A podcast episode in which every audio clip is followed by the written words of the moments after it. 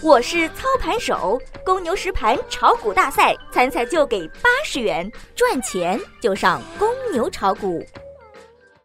最及时的 A 股信息速递，最独到的股市新鲜评论，小白快评，您每日的免费资讯快餐。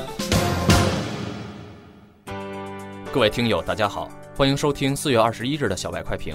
小白快评今日收盘话题：窄幅震荡，冲高回落，追涨需谨慎。受昨天市场暴跌影响，今天沪深两市双双低开，随后在黑色系的带动下，形成了七股联动，与供给侧改革相关的煤炭。钢铁、有色板块强势上涨，带动沪指震动上扬，最终在十一点钟翻红。创业板作为反弹的人气先锋，相对来说个股的反弹力度较大。午后抛压加大，多数投资者将反弹当做了出逃的机会。沪指下行并且翻绿，随后银行股启动，再次将指数拉红。可后续热点衔接不上，早盘的有色出现冲高回落，尾盘指数再度出现回落。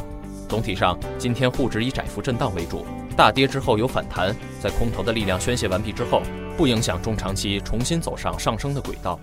截止下午收盘，沪指报收两千五百九十二点八九点，跌十九点六九点，跌幅百分之零点六六。各个板块呈现出了非常明显的冲高回落的状态，钢铁、煤炭、有色、石油依然位居涨幅榜前列，但涨幅明显不如早盘那么大。下午在银行发力之后，按照以往的规律，券商接力。可券商表现却差强人意，黄金概念虽然有接力行为，但对市场影响有限。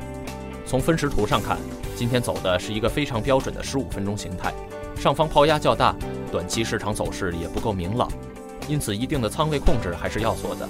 供给侧改革热点的延续存在不确定性，并且今天的成交量呈现开盘和尾盘放量，盘中量能并不大这么一个特点，说明依然是以存量资金博弈为主，新入场资金不明显。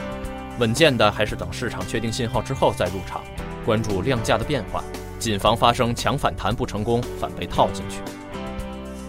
感谢收听小白快评，本栏目由公牛财富出品，优美动听录制。明天同一时间，欢迎您继续收听。学习玩耍两不误。小白炒股学堂，小白炒股学堂，小白炒股学，小白炒股学堂，小白炒股学堂，你的股神之路从这里开始。本节目由北京公牛股科技有限公司制作出品。